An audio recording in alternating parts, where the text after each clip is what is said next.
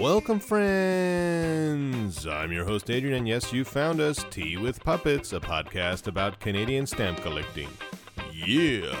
This is episode number 22, and today we'll be talking about an event that began 50 years ago this past week in Montreal.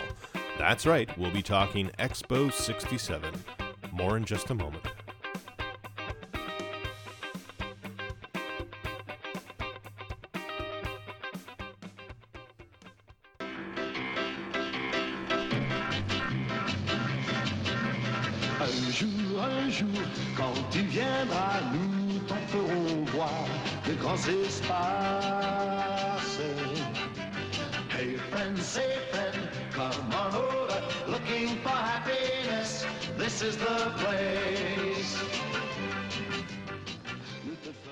Hello, friends. Thanks for joining us. Hope you enjoyed that. It's a small taste of the official Expo 67 theme song composed by Stéphane Venne. It was titled Hey Friend, Say Friend, Un Jour, Un Jour.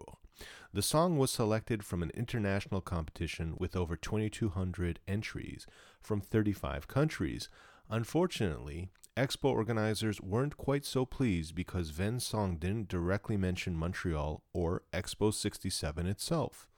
Here is Stéphane Venne defending his choice at the time on CBC Radio. In Montreal, Alec Bellini talked with the song's composer, Stéphane Venne. Do you feel that the criticism that's been heard is justified that in your song there's no mention of Montreal or of Expo? That's one point of view. I don't think that it's the only one. If you remember the national anthem of France, La Marseillaise, there's no mention of France. In all the national anthems in the world, there's only two who mention the name of the country, and it's the Ca- O Canada, which we had much trouble to push in Parliament, and the German one. If it had been so uh, necessary to put, let's say, a hard Expo or sell, Canada, yes, hard sell, hard yeah, sell, yeah, uh, yeah. I believe Expo would have had chosen song that would have that type of advertising. But I had a hint. And that hint was confirmed by American publishers. They told the Canadian publisher that if the song would have mentioned Montreal or Expo, come to Expo, it would have been just like drink Coca-Cola or use Westinghouse.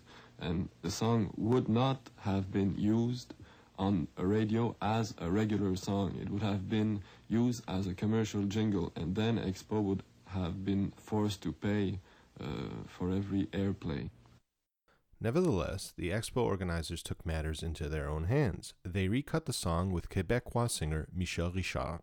Here is a sample of that intro.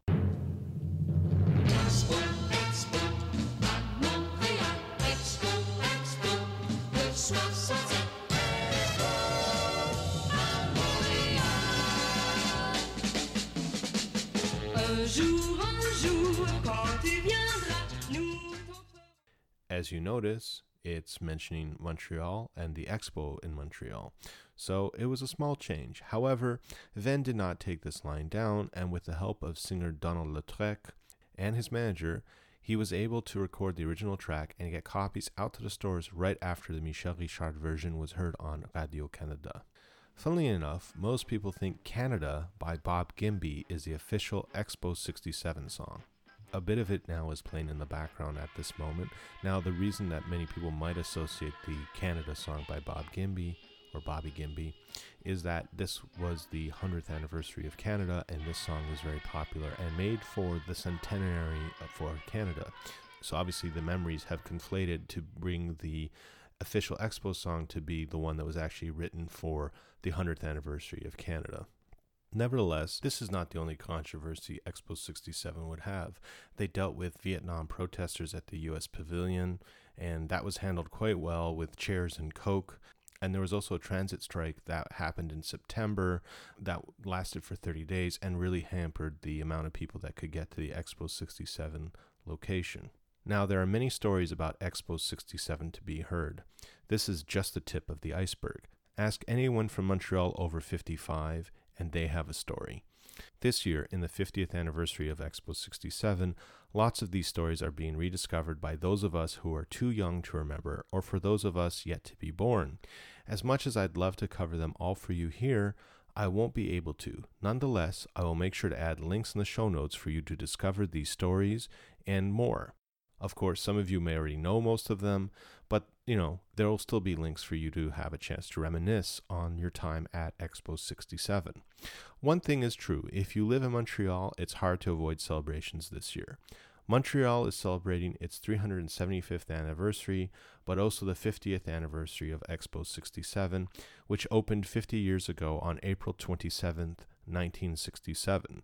They've even devised a passport scheme to celebrate very similarly to what they used all those years back then. Let's also not forget that 50 years ago, Canada was celebrating its centennial year and the party was seemingly centered in Montreal. We are now celebrating the 150th birthday of Canada, so this year seems to be one where all these anniversaries are intertwined. So, how is this all brought back to Canadian stamps? This past week, Canada Post started their Canada 150 celebrations in earnest.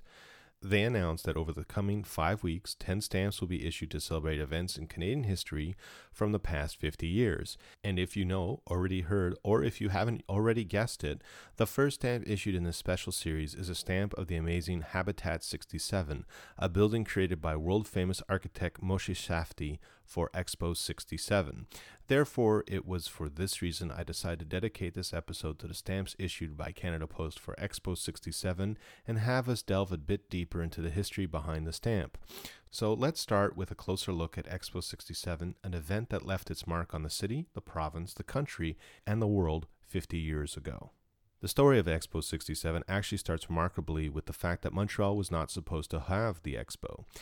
Canada and Russia, or USSR at the time, were in the pursuit of this event, an officially sanctioned World's Fair from the Bureau International des Expositions, or the BIE. When voting happened in May 1960, Moscow won after five votes. However, in April 1962, the Soviets scrapped plans to host the fair because of financial constraints and security concerns. Montreal's mayor, Jean Drapeau, lobbied the Canadian government to try and secure the event, and as we know, they were successful in this second chance, but they needed to work quick. In late 1962, the federal government established a crown company, the Canadian Corporation for the 1967 World Exhibition. Its main purpose was to build and run the exposition. The exhibition was to be a three way partnership with 50% participation by the federal government, 37.5% by the Quebec government, and 12.5% by the City of Montreal. When this was all in place, they now needed a theme. A conference of educators, literary figures, and intellectuals met in Montebello, Quebec, to choose a theme for the exhibition. What emerged was the theme of man and his world. It was derived from the title of a book by the French author, poet, and aviator Antoine de Saint Exupéry, Terre des Hommes. By late 1963, the main plan for the expo was completed, but the main issue now was where could this be held in Montreal? Several sites were proposed as the main expo grounds. One location that was considered was Mount Royal Park to the north of the downtown core, but eventually Drapeau and his team had the idea to create new islands in the St. Lawrence River and to enlarge the existing St. Helens Island. The choice overcame opposition from Montreal's surrounding municipalities and also prevented land speculation.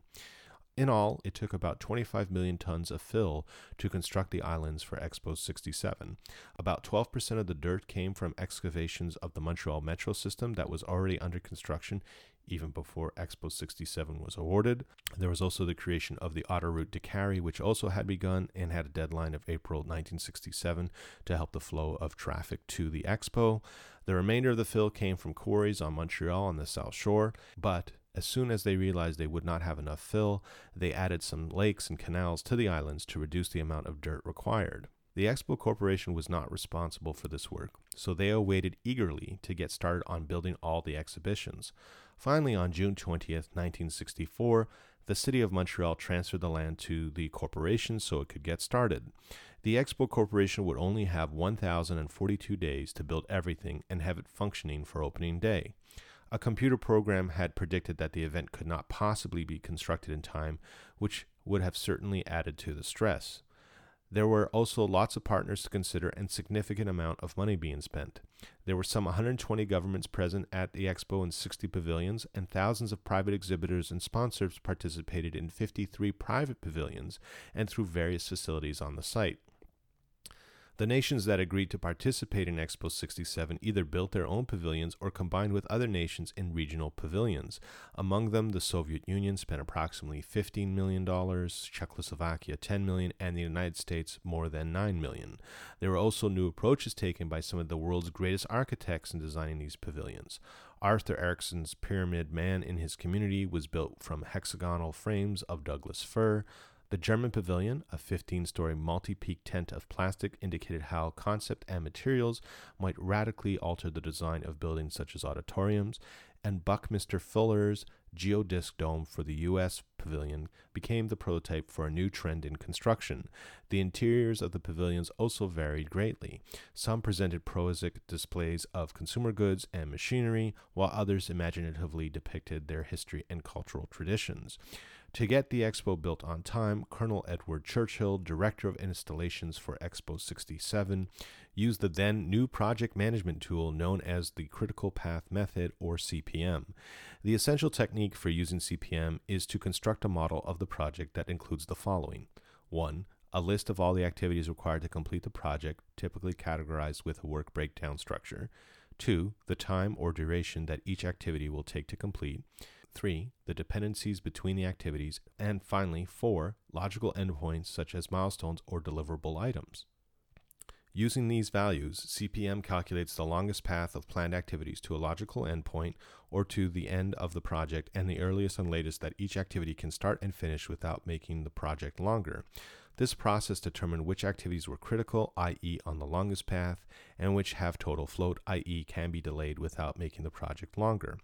So, with these new techniques, hard work, a bit of luck, and an amazing management group, on April 28, 1967, the opening day of Expo, everything was ready. New autoroutes had been built, a metro system was unveiled, the Concorde Bridge erected, and over 90 pavilions on site were built by countries, industries, and corporations.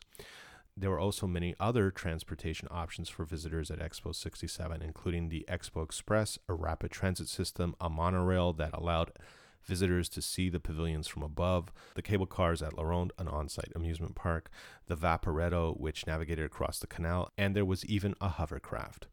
Official opening ceremonies were held on Thursday afternoon, April 27, 1967.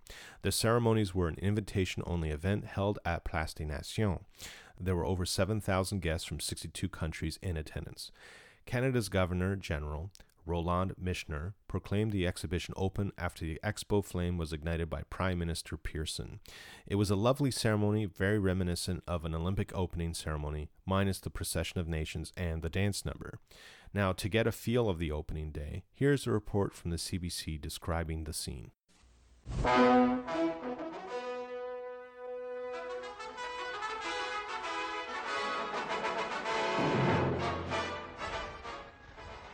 From Place des Nations at Expo 67, CBC Radio presents the official opening of the Universal and International Exhibition of 1967 at Montreal, Quebec, Canada. I'm Bob McGregor of the Special Events Department of the Canadian Broadcasting Corporation. Expo 67's opening is a truly international event. 62 countries are represented here, and our broadcast of the opening ceremonies of the fair this afternoon is also international. With me to comment on the official opening is Godfrey Talbot, the palace correspondent for the British Broadcasting Corporation. Now, our broadcast location for the ceremony is at Place des Nations, a 6,000 seat open air amphitheater that is near the center part of the 1,000 acre site on two largely made man made islands in the St. Lawrence River. Godfrey, today the Place des Nations is truly the place of nations. And this world showpiece, this place of the nations, is basking in the sun. This, the great day, is a golden day of blue sky. It's cool, but it's brilliant. It's just about 52 degrees and it's lovely.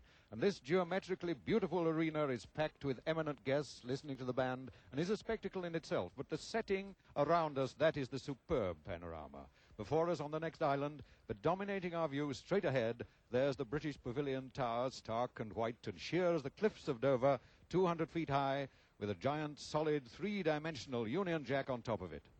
To the right there, the Pavilion of France, huge and elegant with its long, thin, sculptured steel strips giving the impression of a huge swirling ballet skirt. And to the left of Britain's building, the eye is caught by the top of the red tent pavilion of Ethiopia. Haile Selassie, the Lion of Judah himself, will be here next week to see it and to see the lion on top of that pagoda.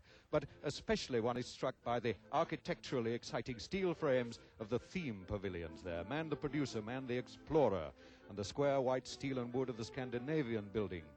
And the huge sweeping roof there of the Soviet pavilion, a magnificent feature of this fair, full of Sputniks and magnificent. Linked by a bridge over the water to the United States Pavilion, a vast transparent bubble 20 stories high, just hidden from our sight here by the nearby green and white awning of the Expo Express station of this arena.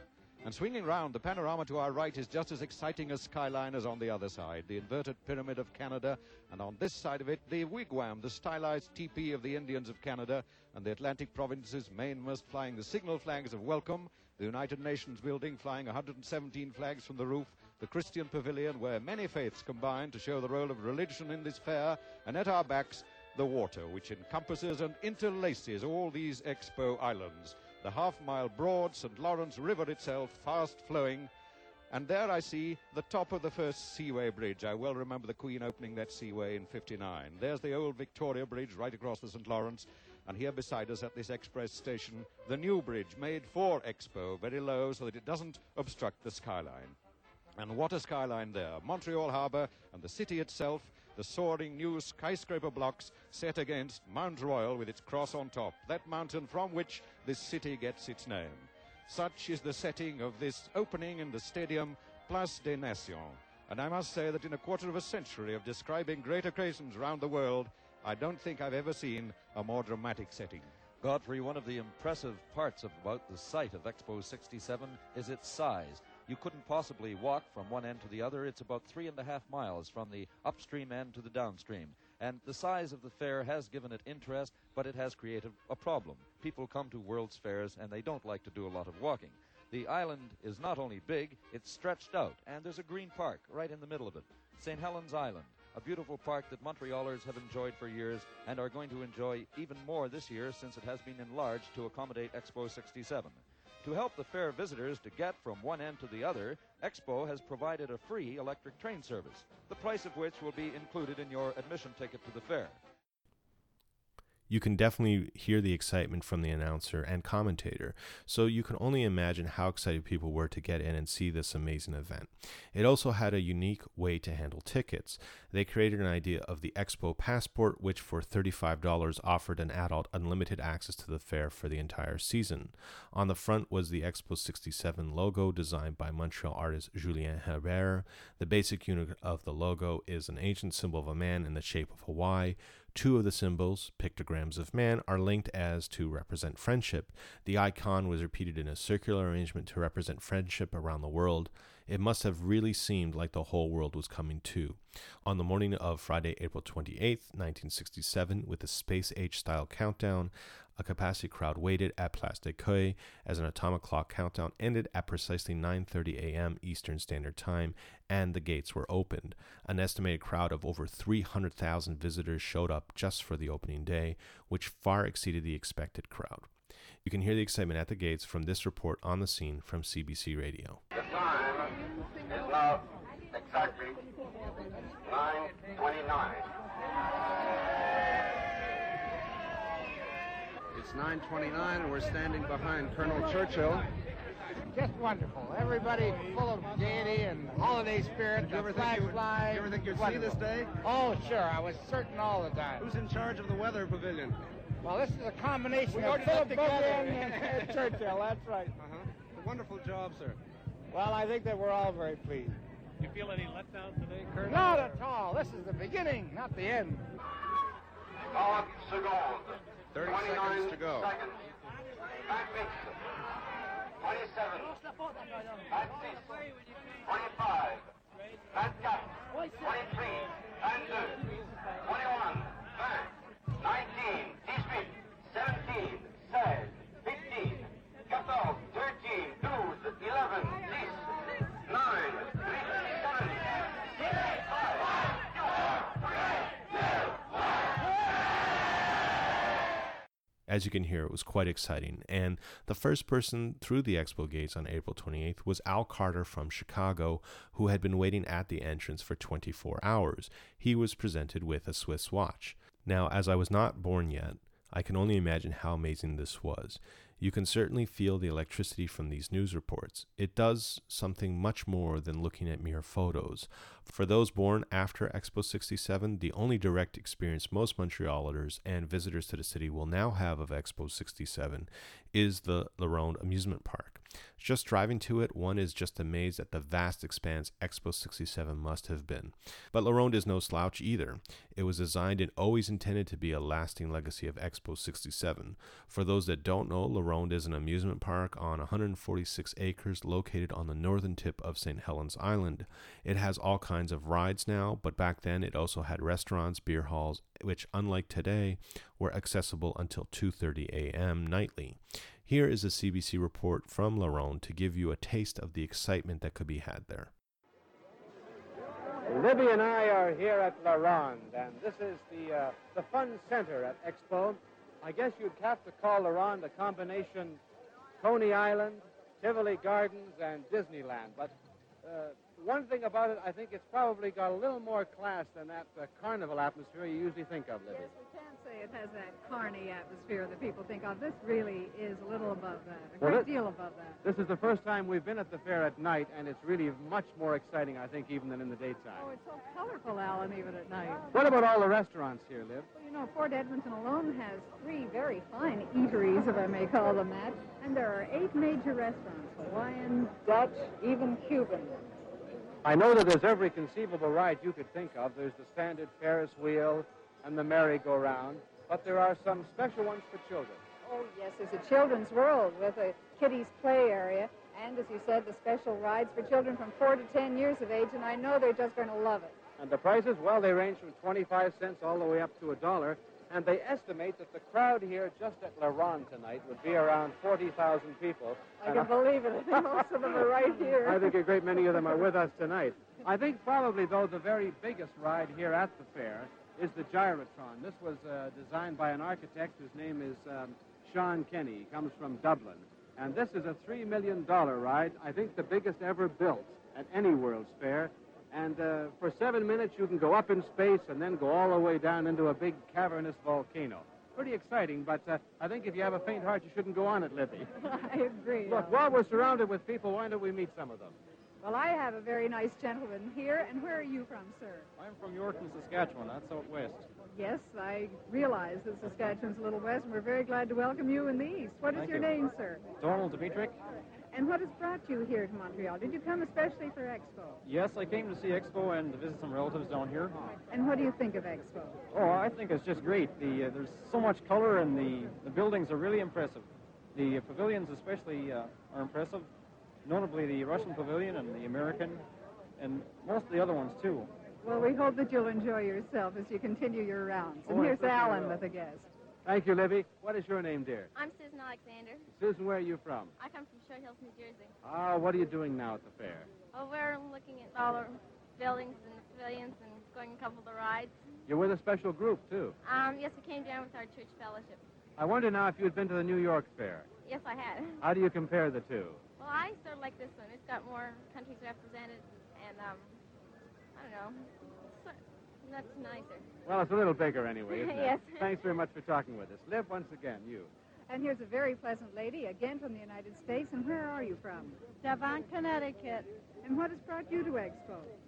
Oh, uh, we have a Girl Scout troop we took on a trip to enjoy Canada and uh, to see the exploit, which we have enjoyed very much. How many girls altogether? Uh, there is 18 girls and uh, 15 chaperones. Enjoy yourself. Thank won't you. It was very Here's nice. Alan again. And I have a man from Pakistan. What is your name, sir? Ali Bigani. Ali, you're a new Canadian. Oh, yeah, New Canadian. Not very long, six months only. What do you think of this World Exposition? Oh, I can't place it in so many words, but just wonderful. I can't imagine. What have you seen here that you most like? Right now? Yes. Oh, I won't, not much, I would say. Just about everything appeals to you then. Oh, I don't know what to see, what not to see. I'm just lost. You've got, you got six months to see it in. Ali, thank you very much. And I think it's uh, just about time for us to, do we have some time left? We have 30 seconds, and that's all. Can I Quick- talk about this? Please, quickly. This is a teleguide that you can rent here at Expo, and you put it on your ear, just like this. And as you walk around from pavilion to pavilion, you hear the story of the pavilions and the attractions in that area. And as you move from area to area, the story changes. Libby, do you think you'll bring the family back here again later on in the summer? I certainly will bring the girls here with me. I wouldn't have them miss it for the world, Alan. I'm glad you said that because you don't have to miss this for the world. The world is here, and I think I'll bring my family too. Good. We'll look forward to seeing you then. And you. Good Bye night. now.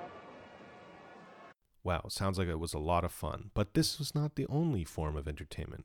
For example, the famous Ed Sullivan Show was broadcast live on May 7th and May 21st from Expo 67. Stars on the shows included America's The Supremes, Britain's Petula Clark, and Australia's The Seekers. There were also lots of live entertainment every night. Just some of the acts that performed include The Grateful Dead, Tiny Tim, The Tokens, and Jefferson Airplane. This is just to name a few. There was literally a concert every night. And it's also just the tip of the iceberg. Under BIE rules, each country participating in the exhibition may send performing artists as part of its participation. In the World's Art Festival on the schedule were numerous internationally recognized groups, including the La Scala Opera from Milan, Sir Laurence Olivier's National Theatre Group from Great Britain, the New York Philharmonic, and Classical Theatre from Greece. Expo 67 and the Montreal International Film Festival combined to present a festival of more than 30 feature films during August. Sporting events were also held. There was an international soccer tournament, a lacrosse tournament, and a European American track meet as well.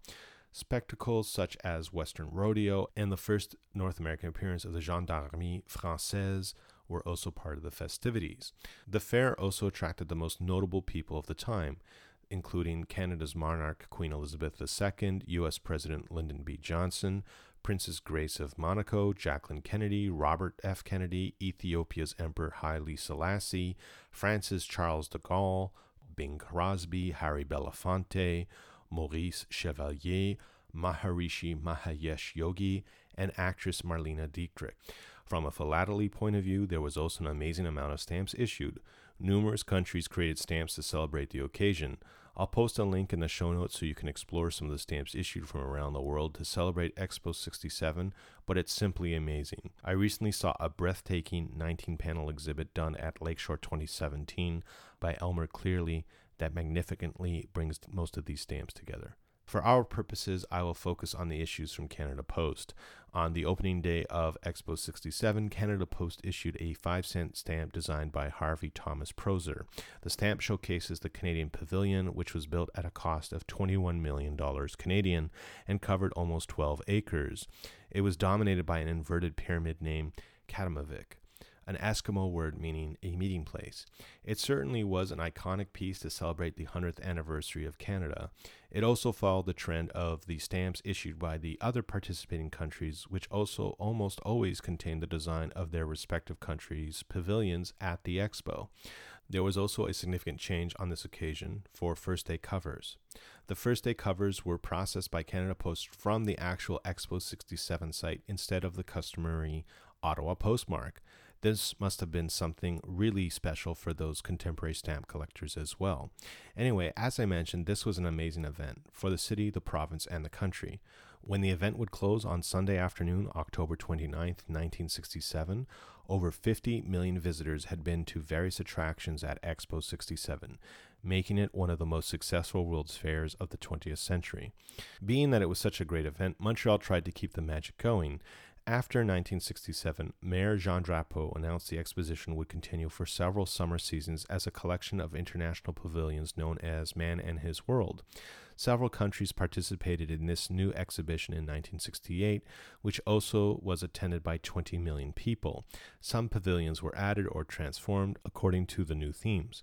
However, as time went on and attendance declined, the physical condition of the site deteriorated. It's also important to note that many of the pavilions were designed to be torn down after six months and were simply not built to withstand Montreal winters, so it's not really surprising they did not hold up well. By the end of the 1971 season, it became obvious that Man in His World exhibition could not continue as it had. The entire Notre Dame Island site was closed and three years later was completely rebuilt around a new rowing and canoe sprint basin for Montreal's 1976 Summer Olympics. Also in 1976, a fire destroyed the acrylic outer skin of Buckminster Fuller's Dome, and the previous year the Ontario Pavilion was lost due to a major fire. After the 1981 season, the St. Helens Island site was permanently closed. Both sites fell into disrepair, with the remaining pavilions completely abandoned and vandalized. By 1984, the few remaining original exhibits were closed permanently. After the final Man in His World summer exhibitions were discontinued, most pavilions and remnants were demolished between 1985 and 1987. The former site for Expo 67 on St. Helens Island and Notre Dame Island was incorporated into a municipal park called Parc des Îles, run by the City of Montreal. In the year 2000, the park was renamed to Parc Jean Drapeau after Mayor Jean Drapeau, who had been so instrumental into bringing the exhibition to Montreal. Today, very little remains of the Expo 67 pavilions, but there are some landmarks that remain. Here are some of the main ones. The Concorde Bridge still remains and can take you to Parc Jean Drapeau. Place des Nations, where the opening and closing ceremonies were held, remains, but it is abandoned and in a deteriorating state. It probably should have been torn down by now, but remains there for sentimental reasons more than anything else. La Ronde is still around as well, and since 2001 has been leased to the New York amusement park company Six Flags. The Alcan Aquarium, built for the expo, remained in operation for a number of decades until it closed in 1991. The American Pavilion's metal lattice skeleton, with its Buckminster Fuller Dome, is now part of an environmental sciences museum called the Montreal Biosphere and is certainly a well known Montreal landmark. The France and Quebec pavilions have been repurposed into what is now known as the Montreal Casino. There was a significant amount of money invested into the structure to make it usable for that purpose. In terms of the Canadian pavilion, the distinctive inverted pyramid and much of the rest of the Canadian pavilion were dismantled during the 1970s. The remaining part is known as La Toundra Hall and serves as a special events and banquet hall.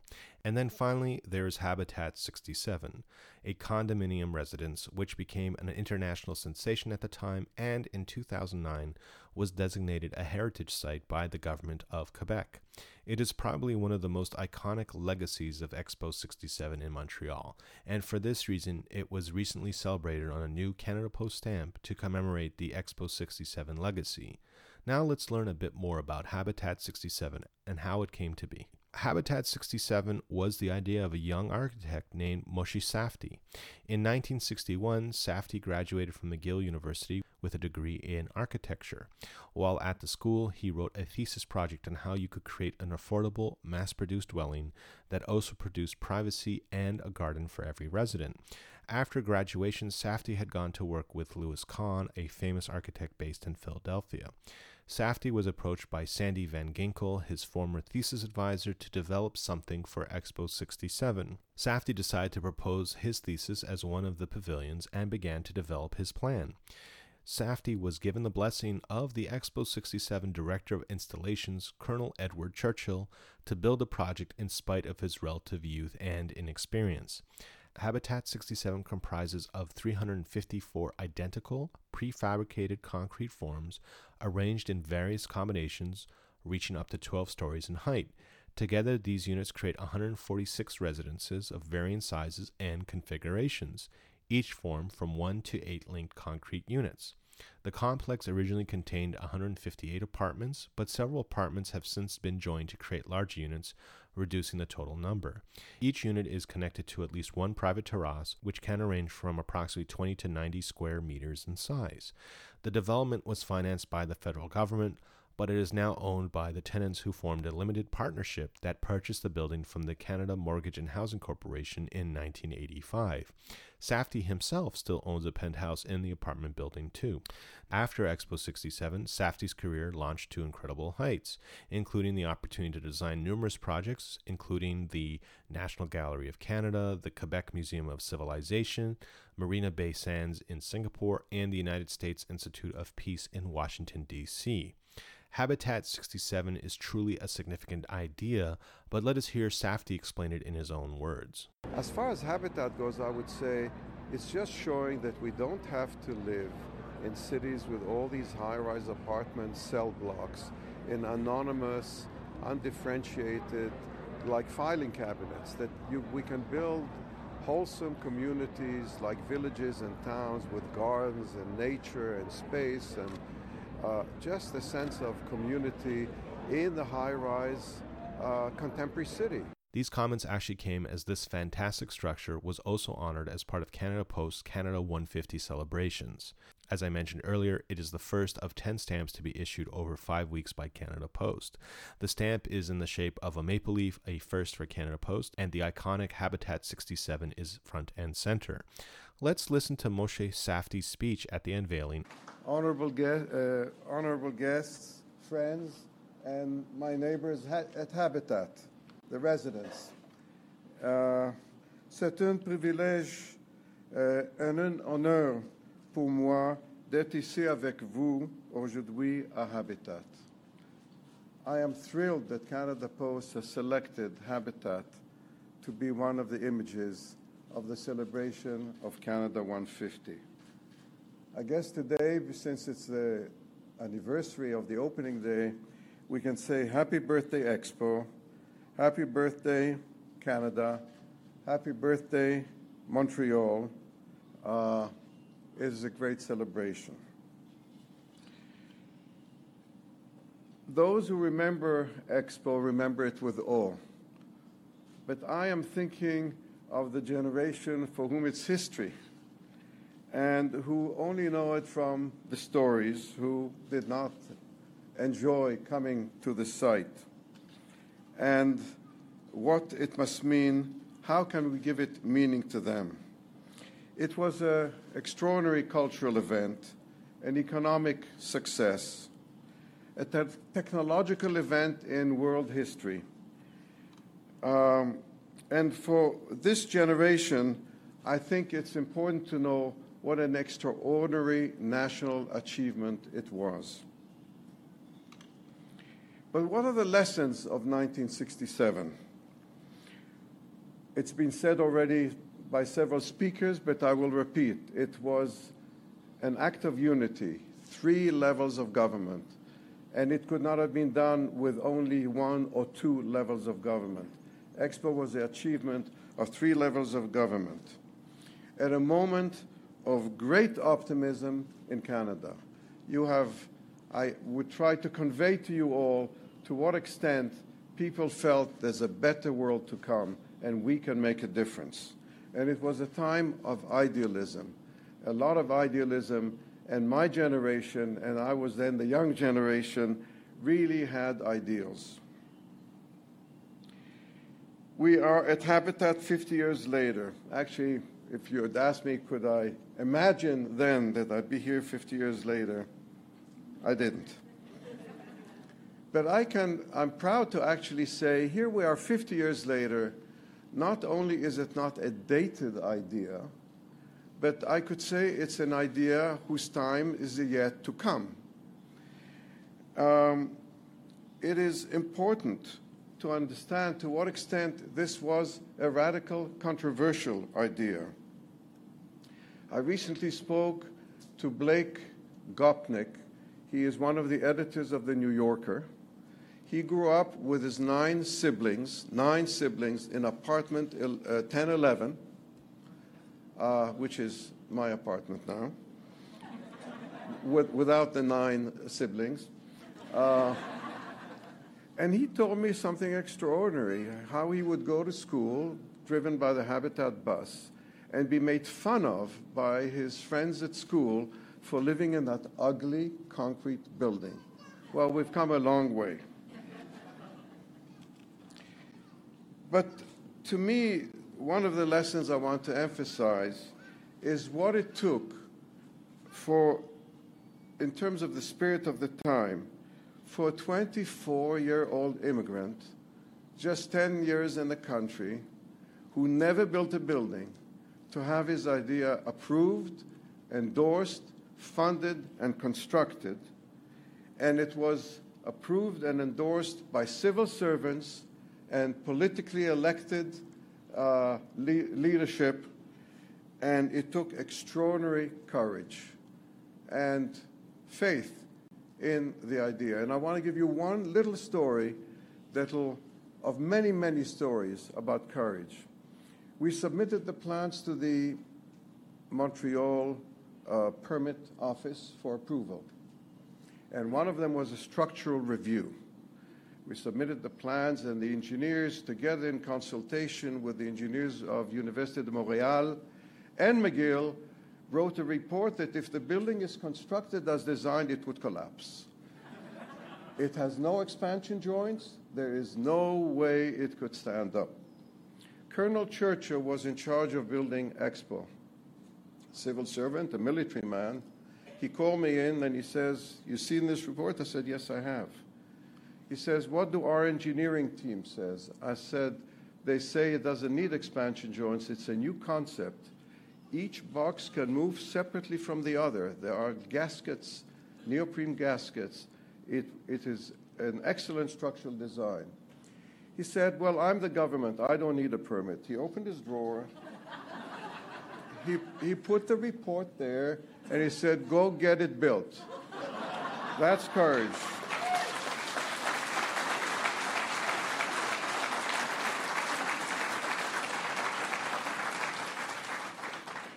So, as we celebrate, I'd like to emphasize the support for young people and young ideas. And just reflect would it happen today? Would, would this happen today? Would a 24 year old proposing something to the city of Montreal, to the government of the province of Quebec, and the federal government get this approved? Well, let's hope so. let's hope we've learned something. And finally, I want to celebrate the residents of Habitat who have proven uh, physically that this is a community, that the project, the concept works, and you can have privacy and community, and these are all possible in this day and age in our city. Thank you very much. And, and once again, with great humility, I am very happy about this honor. A moving speech. I'm glad Expo 67, Habitat 67, and the work of Moshe Safdie was honored in this series. It was truly an inspired pick for the first of the 10 stamps in the series, and a great reminder of an amazing event that occurred in Montreal 50 years ago. Now let's turn to what's next in this exciting Canada 150 series. We have nine more stamps coming over the next four weeks. Once all the stamps are unveiled, they will be made for sale on June 1st. Each of the 10 maple leaf die cut stamps measure 40 millimeters by 40 millimeters and are printed in six color lithography. The self adhesive stamps will be available in booklets of 10 stamps and gum panes of 10 stamps with circle perforations. Official first day covers, one for each stamp design and each canceled in Ottawa, will be available in packs of 10 covers. You can pre order your stamps now on the Canada Post website. I don't know about you, but I can't wait to see what else Canada Post has in store for us in the coming weeks. If this first stamp is any indication, I think we are in for a treat with stamps that will honor great moments, events, and people of the last 50 years in Canadian history. And don't worry, we'll be covering these releases in future episodes, so stay tuned. Now, turning back to Expo 67 for a moment, you can say it truly transformed Montreal. You can almost draw a line in terms of how the city looked before and after the event. It's a legacy the people of the city are very proud of. So, if you are in Montreal or plan to visit this year in its 375th anniversary, make sure you join the celebration. This year, organizers of Montreal 375 announced a new Expo 67 passport you can get digitally via an app or, like before, a paper one as a nod to the history of Expo 67. As you visit various events and museums, your passport will be stamped and you can relive a bit of the nostalgia. I got mine this weekend. Don't forget to get yours.